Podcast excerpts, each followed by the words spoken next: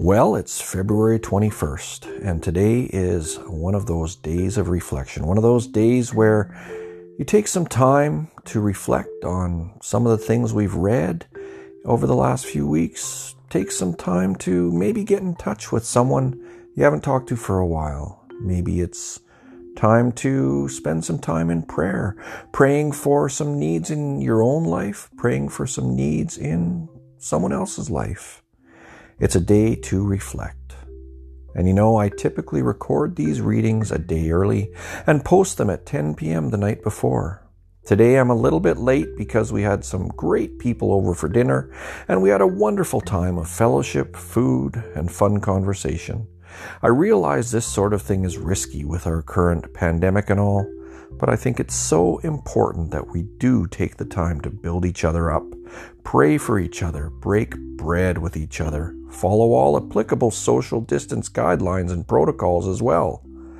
I think I'm supposed to say that part.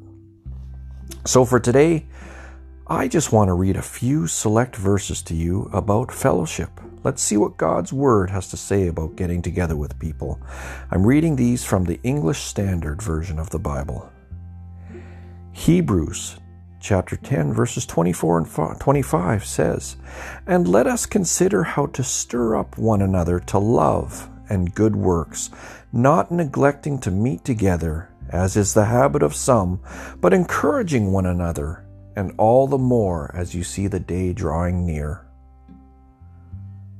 1 John chapter 1 verse 7 says, "But if we walk in the light as he is in the light, we have fellowship with one another, and the blood of Jesus, his Son, cleanses us from all sin.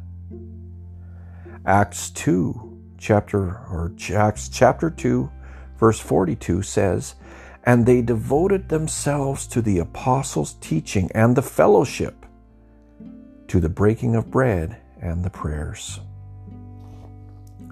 Romans chapter 15, verses 5 and 6 says, May the God of endurance and encouragement grant you to live in such harmony with one another, in according in accord with Christ Jesus, and that together you may with one voice glorify the God and Father of our Lord Jesus Christ.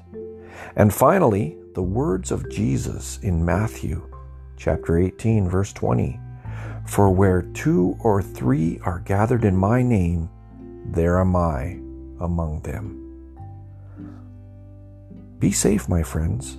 Don't forget to build each other up. Have Zoom meetings if need be.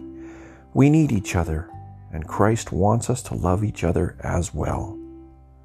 I will see you tomorrow.